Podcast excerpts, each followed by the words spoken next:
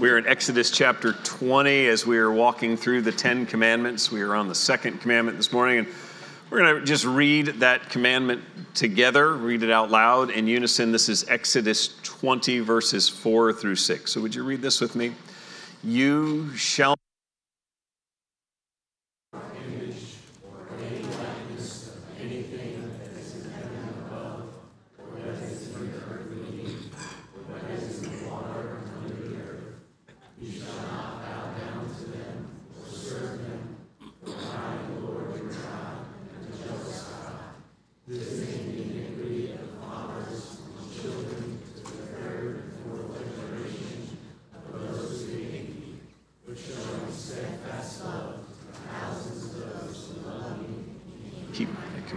good. There are three different arrangements, if you will, of the Ten Commandments, depending on sort of religious traditions. The Roman Catholic, Jewish, and Protestant or Reformed tradition uh, break the Ten Commandments down slightly differently. Jewish tradition would take what we have seen as the preface or prologue in verse 2 I am the Lord your God who brought you up out of Egypt, out of the land of slavery. They would take that as the first commandment and then bring together verses 3 through 6, the no other gods before me in the passage we're reading this morning, and make that the second commandment. Catholic tradition takes all of verses 1 through 6 as the first commandment and then um, divides up the commandment about coveting, the last, the, t- the 10th commandment, verse 17, and divides that up into two. The historic Reformed view of the Ten Commandments has been what we are following, which is verses 1 and 2 are a prologue, they're uh, the preface that sets the stage. This is what God is doing. This is God speaking. This is God who is the Lord, creator, who is also the Redeemer. I'm the one who brought you up out of Egypt, out of the house of slavery, all as the introduction to set the tone for then the first commandment. We saw last time in verse 3 that the fundamental command, no other gods before me. And now this second commandment, which takes up verses 4 through 6. And there are two pieces primarily to this second commandment. The one, the obvious one, is no idolatry. It is a prohibition against any form of idolatry. The second part of it is not creating any kind of likeness or form of the one true God that might be used in worship. We'll come back to that one, but let's start with the idea of idolatry. God says not to bow down or worship any image in the heavens above or in the earth below or even beneath the seas, comprehensive in that. Doesn't matter what the image is made to look like birds, animals, fish, man, lion, whatever it might be. All of that is forbidden. All of that was part and parcel of what the Jews were at least familiar with coming out of Egypt because of all of the idolatry that happened in Egypt, all of the false gods that were sort of amalgamations of creatures, of men, all sort of blended together in, in idols that were carved, that were made out of wood or stone. And so there was various idols that were worshiped. The defining characteristic, though, that God describes here of, of what idolatry is really is summed up in verse 5. You shall not bow down to them or serve them, for I, the Lord your God, am a jealous God. What, what defines them as idols is the receiving of, of worship, the receiving of service or honor, the idea that I am now approaching them in a servant posture. I am looking up to them and declaring their worth. And he says that that then becomes a rival to the one true God. Now, we probably pause at that point and go, well, I, I, don't, I don't have any idols per se, any little carved things around the house that I bow down to or that I worship in some way, and so I'm not too concerned about this. I, idolatry, like all sin, ultimately is a matter of the heart. The, the external action will reflect what's going on in the heart. And so idolatry begins in the desires and the feelings and the choosing and the thinking of what goes on inside of us. And so that's why James 4, even though he doesn't use the word idols in his opening description, really does give us one of the best biblical diagnoses of what idolatry looks like. He says in James 4, What causes quarrels and fights among you? Is it not your passions that are at war within you? You desire and you do not have, so you murder, you covet and cannot obtain, so you fight and quarrel. You do not have because you do not ask. You ask and don't receive because you ask wrongly to spend it on your passions. What, what James is describing when he talks about the, the, passions and the desires and the things that, that rage within us are things that can become idols. It's, it's kind of like troops that are sent on a mission to, to capture something and, and to do whatever it takes to capture that, even if it means destroying enemies in between, anything that gets in the way of that, because this, this must be done. And, and that's the way idolatry works in the sense that it becomes this consuming passion that, as he describes here, fights, quarrels, murder, perhaps not in the literal sense, murder even in just the sense of, as Jesus describes in Matthew 5, our hatred toward others, our anger vented toward others. That, that we want this so much and it becomes an idol to us. Idols are not in and of themselves necessarily blatantly evil. Any, anything or anyone that I want so much that I'm willing to either push God out of the picture or run over you to get can become an idol. And so I want a promotion at work. I want obedient children. I want healing from a sickness. I want a spouse who does this or doesn't do that. I want repentance from this person who offended me in and of themselves, all may be good things, but it, it becomes an issue of the determination in my heart to get this and to make sure that I get my way. It becomes an idol when I live for it. If I have it, you best not mess with it. Don't try to take it away from me. If I don't have it, don't get in the way of me getting it. Don't be the obstacle that keeps me from getting what I want. That's when we know that we're, we're beginning to carve out images when we do that. If I don't have it and it leaves me angry or frustrated or completely discouraged because of what I'm lacking at that moment. And James's warning there is we poison relationships because of these passions and desires uh, over things we crave. Why can't my wife have dinner ready when I get home? Why can't my husband clean up after himself? Why can't people at work appreciate me more? Again, in and of themselves, struck a nerve on a couple of those, right? Uh, in and of themselves, not necessarily bad things unless they become these consuming passions that I must have and that you now are standing in the way of me getting. If I'm ready to ruin your day because I'm not getting what I want, I have just carved an idol and I have now made it not only more important than you, but frankly, I've made it more important than God. And that's the point where we go, ah, wait a minute. I, am not saying that, that it's more important than God. But, but the, the fundamental truth is this if, if we believe God is sovereign, and God's provision for us is sufficient. That in His providence, He gives us what He knows we need and He provides for us. Then that sort of raging passion within us that says, I must have this, is now an argument against God. It is now a, a contention that God is not sufficient for me. He is not providing for me. And that's the point where we now are creating an idol that's rebelling against His sovereignty. Because God has is the one who has either brought that obstacle between me and whatever it is I want, or has allowed that obstacle for his good purposes, and for whatever reason is, is not allowing me to fulfill that desire, and is calling me to be content in whatever circumstance I am in, and to trust in his provision. And so we, we grate against that, and we commit idolatry. If I am stubbornly determined to fulfill that desire, no matter what, I am I'm elevating it above the perfect all sufficient kindness and provision of God and saying, No, that this I must have.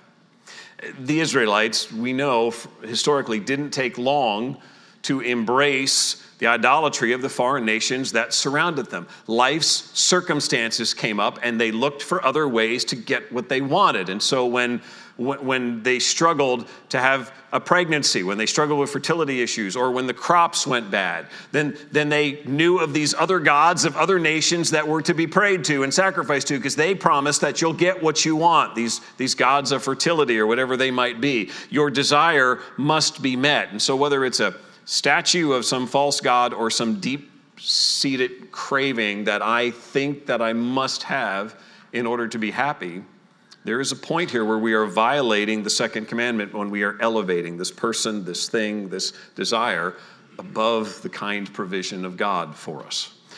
Second element, though, in this is, is the one that's maybe a little bit trickier, and that's this issue of making a likeness of anything, even in heaven above, for purposes of worship, for purposes of bowing down to or serving. Some would say that the, the safest interpretation of this is yes, it applies to false gods, the, the carving of the object, the inanimate object, the, the, the false God. And, and we know that's by application, that's certainly part of it. But we already know from verse 3 that there are to be no other gods, period. And so obviously, making a likeness of a false God is, is similarly banned because he's already said in the first commandment, You shall have no other gods before me. Um, Man made images certainly can be applied to false gods. Our, our culture does this. Maybe they would say on a slightly more sophisticated level, but it's really no different.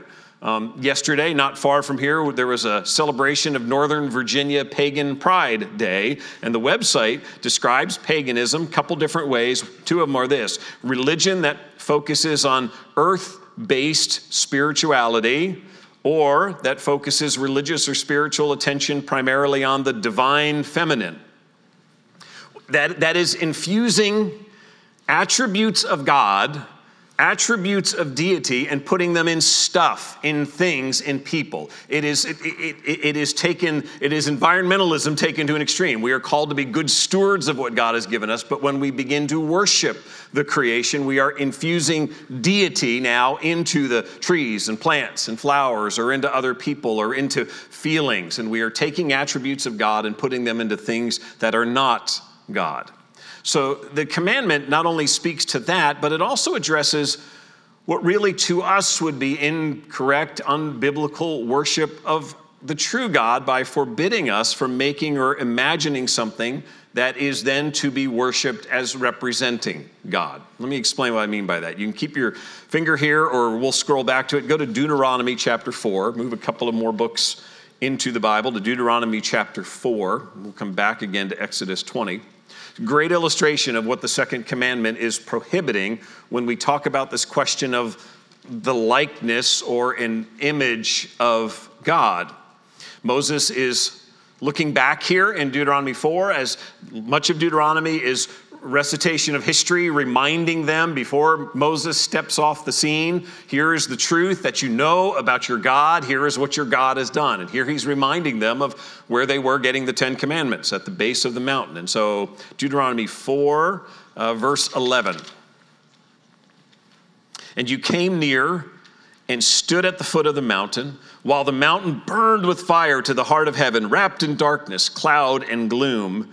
Then the Lord spoke to you out of the midst of the fire. You heard the sound of words, but saw no form. There was only a voice. Pause there.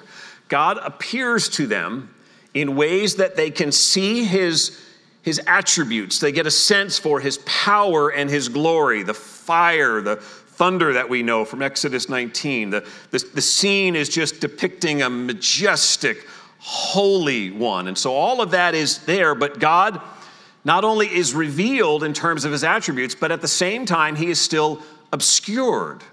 They don't see his form, he says here quite specifically. His power and greatness are on display, but the cloud and gloom make it so that they heard him, but they did not see his form. That Hebrew word for form in verse 12 of Deuteronomy 4 is the same word as likeness in the Ten Commandments when he says, You shall have no likeness. You shall not make for yourself a likeness.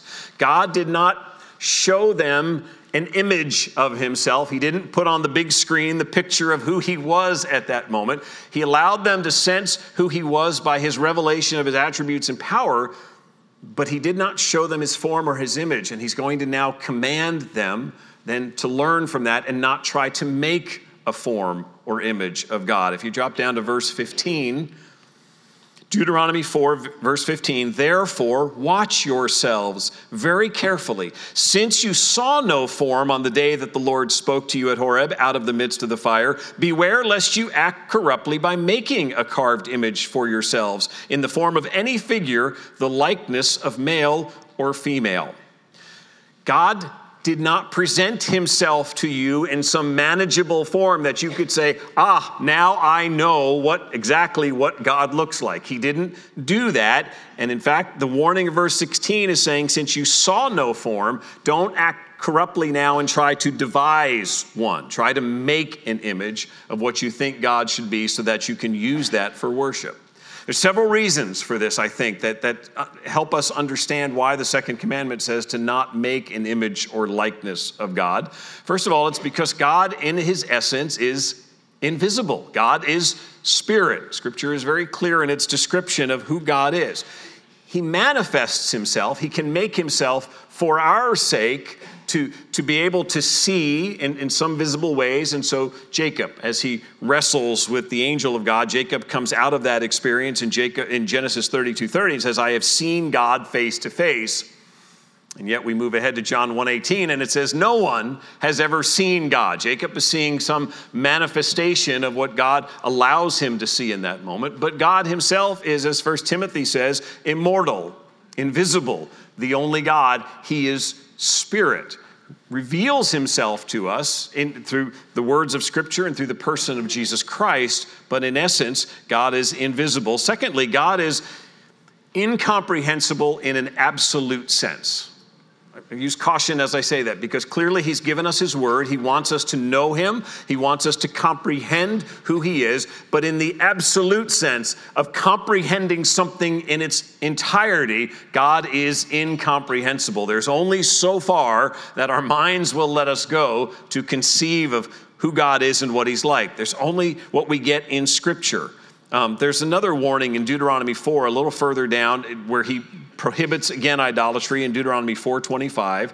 And he goes on after that and he describes the, the judgment that will fall on the people if indeed they do this. When your father, uh, when you father children and children's children, they've grown old in the land, if you act corruptly by making a carved image in the form of anything and by doing what is evil in the sight of the Lord your God, so as to provoke him to anger. And the, the verses that follow speak of God judging them the people responding, it'll describe, and crying out for mercy.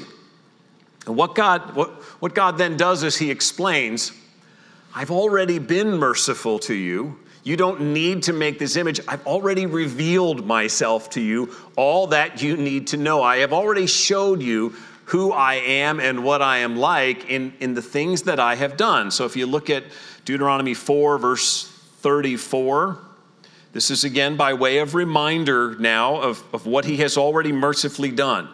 Or has any God ever attempted to go and to take a nation for himself, talking about the Israelites when they were enslaved in Egypt, take a nation for himself from the midst of another nation by trials, by signs, by wonders, by war, by a mighty hand and an outstretched arm, and by great deeds of terror, all of which the Lord your God did for you in Egypt before your eyes. To you, this is Moses speaking to them, to you it was shown that you might know that the Lord is God. There is no other besides him. There is none like God. Moses is saying there's, there's nothing to which you can compare God. There's no perfect analogy to God. There's no image you can make that would be like God because, in an absolute sense, God is greater than anything else that you can possibly try to put in his place. He is incomprehensible in that sense. Everything that, that man would come up with to try to fully conceive of what God is like would fall short.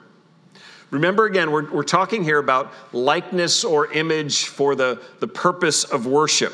So if I feel like I need to have a lion to symbolize God's strength, or I need to use gold to make something because it's perfection, or a monument to God that is taller than anything else because it's larger than, than anything else, and that must point to God. All of that falls short. All of it is inadequate to describe God's strength and his purity and his might and his greatness. All of that is just frail human effort. And that's why he says to us, don't, don't make a likeness of me because not only am I invisible, but in an absolute sense, I am incomprehensible.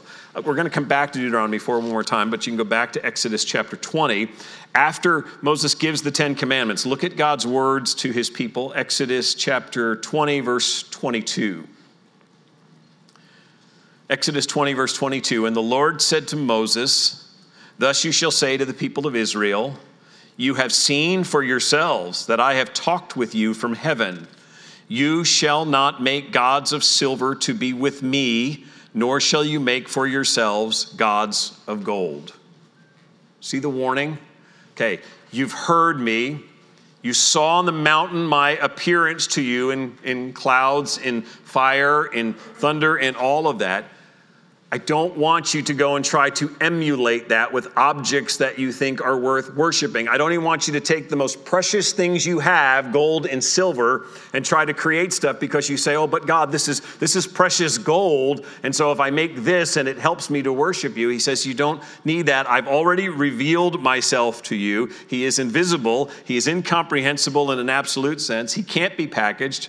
And yet, what did the Israelites do just a short time after this? They still tried. We fast forward to Exodus chapter 32.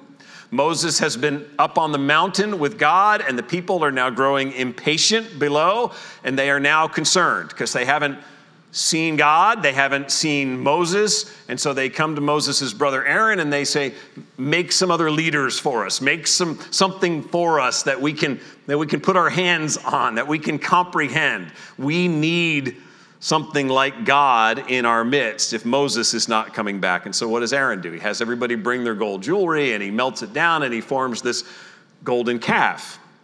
The worship of cows was not unusual back in Egypt. There were sacred bulls that were used, and this is probably some degree of carryover in Aaron's mind. But in Exodus 32, when he presents this, you sense the the confusion even in Aaron's mind as he speaks because he presents and says, These are your gods, O Israel, who brought you up out of the land of Egypt. And then he says, Tomorrow shall be a feast to the Lord. Here's, here's the problem of the object now leading worship because it's now on a plane with God. And he's saying, Here are your gods who brought you up out of Egypt. He knows the truth. It's God who delivered them out of Egypt. It's God who's worthy of a feast, and yet he's now put this, this golden idol on the same plane as God. This is now sort of this visible manifestation, and you can come and see this and touch this and feel this, and this is this, this is like God. This is exactly what God said back in Exodus 20. Don't now go and make gods of silver and gold as if they can be with me, as if they can be peers of mine we know from Deuteronomy that, that Moses was gone for 40 days. So it has been about six weeks since they were at the base of the mountain, saw this display, unrivaled display of the majesty and power of God as incomprehensibly great, greater than all others, and yet here they are now saying, I, I want, I need something. I need something I can sort of touch and see and, and rally around in some way. I need something tangible. And that's what Aaron does. That's what he responds. And it, it, it really does point to then a, a, third reason why we must not do this, make likenesses or image of God for the, the purpose of worship. And that is just because of the frailty of our own imagination. It's not only because God is invisible and he is incomprehensible in an absolute sense, but it's because our own imaginations are at best flawed, at worst sinful. Now, imagination is a gift from God. We get to do wonderful things with our imagination. Those of you who are artists or who appreciate art, you appreciate the imagination and how it can sculpt and paint and, and write songs and poetry and all of those good things. But Scripture also has warnings about our imagination speaks in Proverbs 18 of the man who imagines that with all of this wealth I am safe. I am I don't I don't have to worry about where my protection comes from because I imagine it comes from my wealth. Paul condemns the imagination in, in Acts 17 29 as being the source of man's uh, idolatry, that, that the imagination is where these expressions of idolatry come from. 1 Corinthians 2 9, on a positive note, speaks of how you and I cannot imagine what God has prepared before us, what God has prepared for us to enjoy one day as He's speaking of the glories of heaven. We, we try to think about what heaven's like. We've got some understanding from Scripture. We try to imagine what it is for our loved ones who have gone before. It's okay. That, scripture's given us a little bit to think on and to ponder and to know that God has prepared something for those He has loved. But it also, what, what Paul is saying is, your imagination is so limited. You can't even begin to comprehend what God has prepared for you. You're only able to just sort of imagine just a little of that. That's why Ephesians 3:20 says God is able to do immeasurably more than all we ask or think of him doing because our imaginations are limited at best and sinful at worst. And, and, and, and Aaron becomes an illustration of the latter point when he says, Here, here's what I imagine. That, that we could add to our worship. And it's we're not we're not getting rid of the god who led us out. We're going to hold a feast to him but we're going to use this as some means of facilitating our worship. Making a likeness of god is always destined to fall short. Because at the worst case scenario like adam we end up then sort of designing god what we think he should be what we think he should be like and, and I think all of that brings us full circle right back to James 4, which is when my, when my desires and my passions and my imagination begin to supplement or even supplant God's truth, I am treading into the land of idolatry at that point. I am beginning to step beyond what God has said. Here is, here is who I am. Here is how I have called you to worship me follow this. Don't, don't try to see if you can outthink it because you'll end up coming up short. So when we worship on Sunday mornings as a corporate body, we're drawing that from what we see in Scripture. They came together on the first day of the week. They sang together. They prayed together. They fellowshiped together. They sat under the ministry of the word together. They brought offerings together. All of that is already prescribed for us, given to us by God in Scripture. I fall into this trap, though, when I start to let my imagination go of what God can or should be, and God now should be the God who fixes all my circumstances and solves all my problems and heals all my sicknesses. And if He doesn't do that, then this isn't quite what I bargained for. And that's, that's when we're into this idolatrous realm.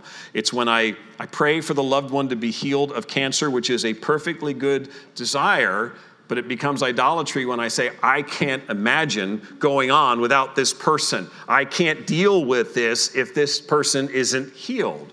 God, in His sufficient grace, has said, I, I, I will meet you where you are and I will meet your need in my sufficiency. Rest in me. Don't create an idol out of some what seems to be a good desire. So let's think about a different question here in, in reference to this likeness image. Um, what about depictions of Jesus Christ? What about images of Christ, particularly statues of Jesus Christ? What about the images of Jesus Christ on the cross? Thomas Watson, Puritan in the 17th century, had the objection brought to him that since Jesus Christ came, this has changed. The second commandment has a different sense to it because Jesus came as a man, and so it's okay now to make representations of him.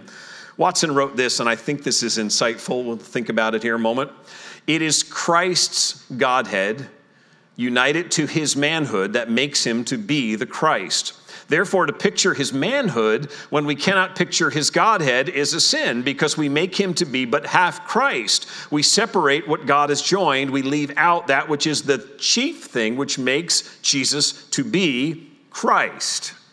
He is still fully God. The, the difficulty of us in understanding the incarnation is how one is fully God and fully man, but that is how he is described at the incarnation. He is still fully God. And if we believe that Jesus is fully God, and we are forbidden from making a likeness of God for the purposes of worship, then we ought not do that either. Again, remember, this is the, the context of this, and the command is in Exodus 20, verse 5, is bowing down to and serving. It is, it is that line of adoration or reverence given to something.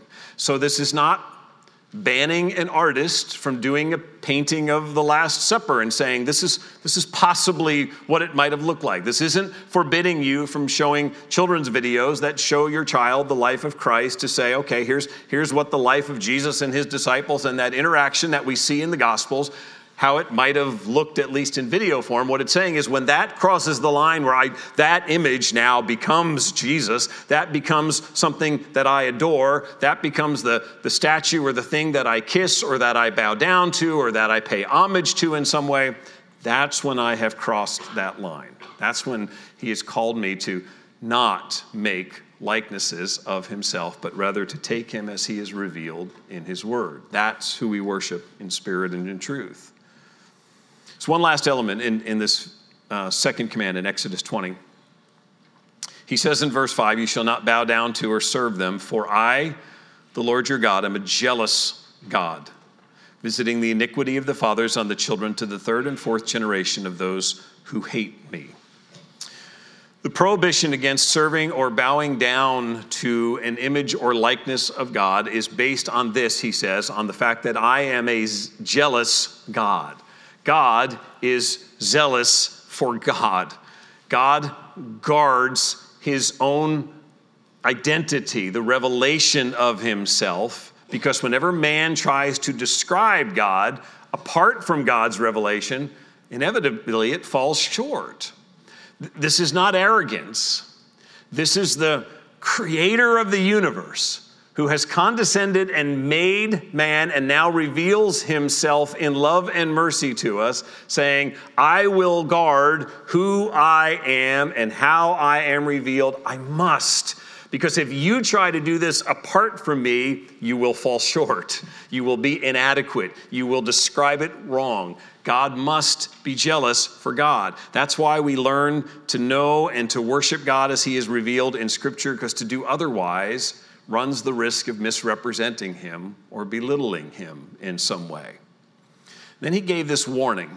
Not only He says, I'm a jealous God, but then He speaks of visiting, sort of carrying the iniquity, the punishment of the fathers on the children to the third and fourth generation of those who hate me. That's a, an interesting question. If you if you deal with anybody that's a skeptic of Scripture, they will at some point say, well, that doesn't look nice. What, does what does that mean?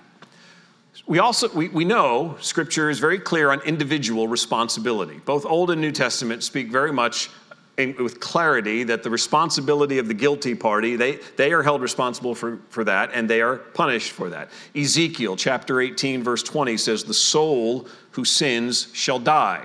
The Son shall not suffer for the iniquity of the Father, nor the Father suffer for the iniquity of the Son. The righteousness of the righteous shall be upon himself, the wickedness of the wicked shall be upon himself. So, what's, what's up with Exodus 20, verse 5 then, when he speaks of visiting the iniquity then on third and fourth generations? Couple aspects, I think, to that.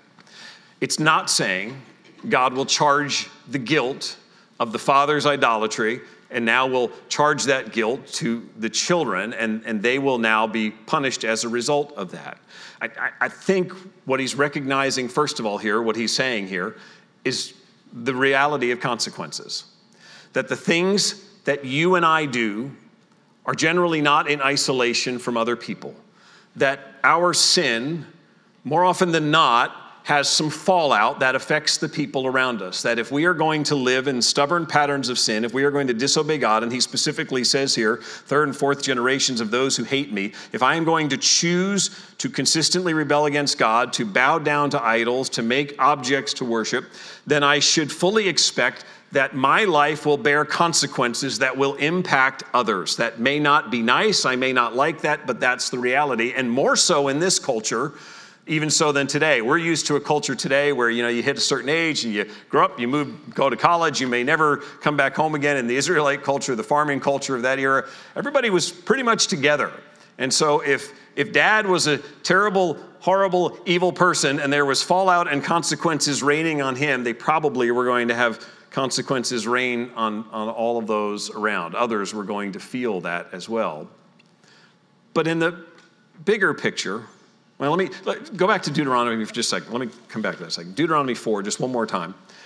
Moses again reminding the Israelites. Deuteronomy 4, verse 9. And I think, I think here points to what, what he's getting at at the end of the second commandment. Deuteronomy 4, verse 9 Only take care and keep your soul diligently lest you forget the things that your eyes have seen, and lest they depart from your heart all the days of your life. Okay, there's the personal side of it. You don't want to forget this, you don't want to walk away from it. Make them known to your children and your children's children.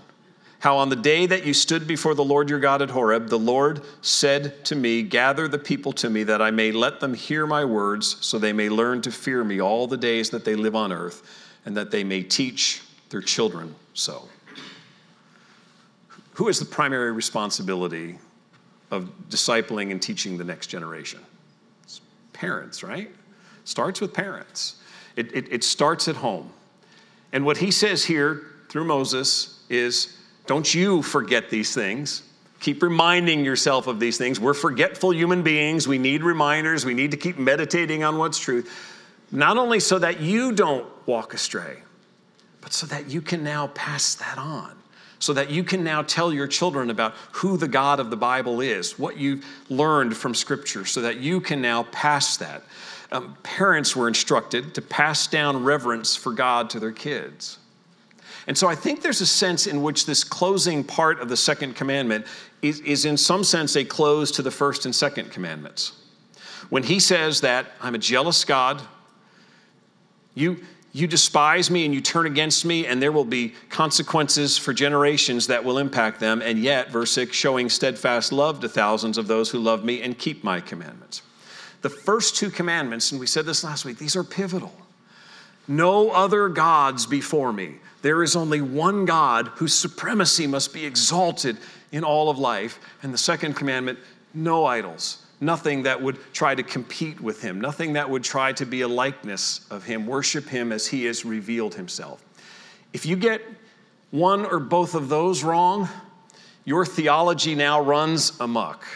If you get either one of those wrong, you're in trouble in your understanding of who God is and how to respond to him. They are serious. And so the warning here is not only for the sinful foolishness of, of idolatry, of uh, attributing godlike qualities to other persons or things. It's not just warnings about sort of man centered worship, but these are commands to know these things and to teach them, to take these, these commands and to impart them to your children, to Help your children see them lived out, what it means to be a worshiper of the one true God, of somebody who is devoted to one God, who believes that He alone is God. This is, this is a reminder again of our responsibility that God's gracious revelation of Himself must be passed down to the next generation. We must entrust His truth to them, not allowing our imaginations to define God as we see fit, not adding to or taking away from Scripture,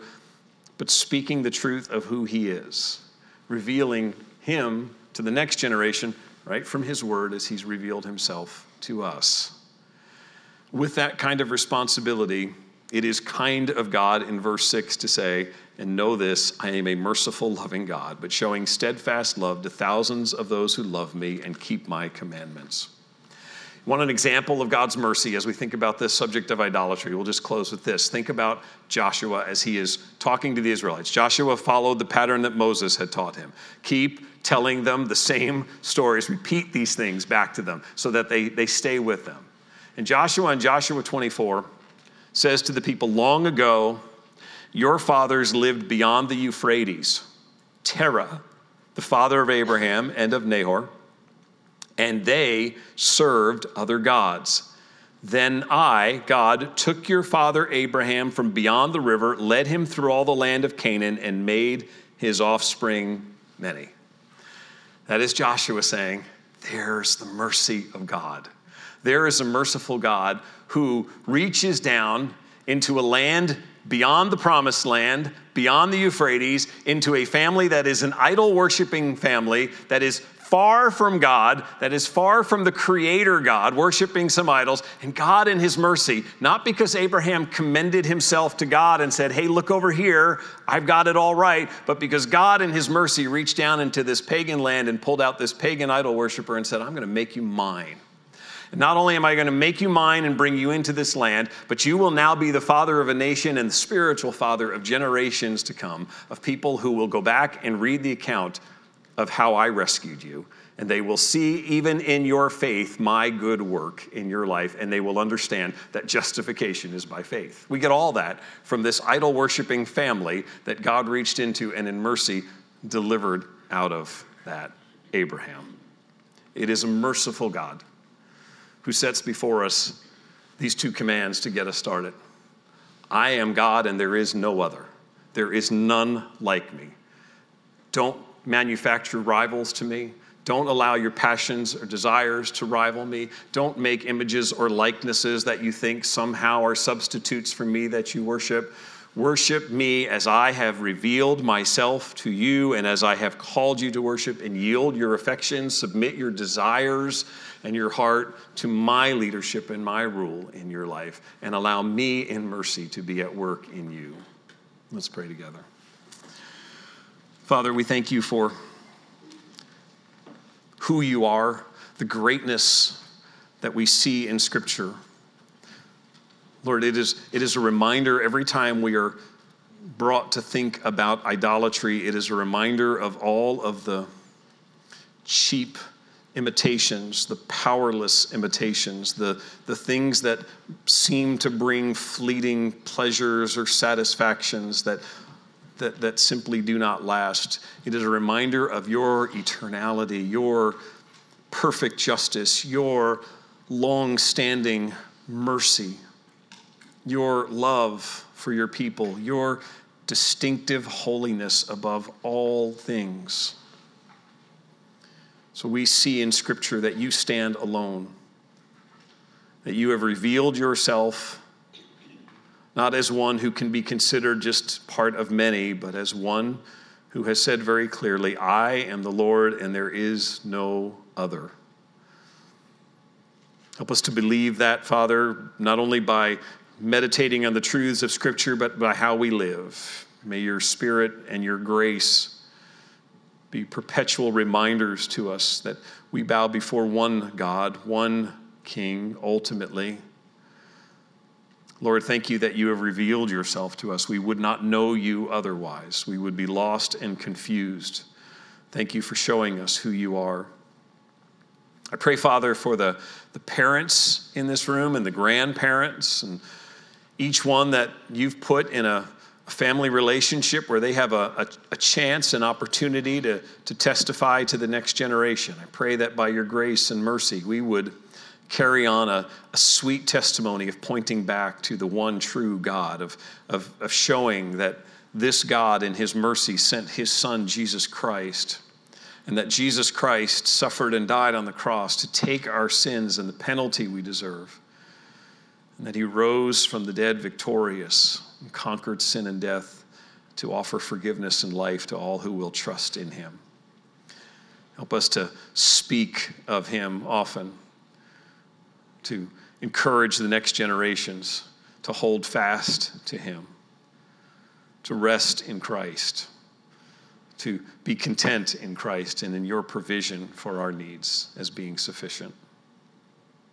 Father, as we, your people, have been meditating on how you have revealed yourself, we now sing. We pray that you would hear from this place voices echoing with gladness and joy and gratitude at who you are, at how we adore you and worship you, how we are grateful for your mercy toward us, how we are desperately in need of your provision for us each day. It's in Jesus' name we pray. Amen.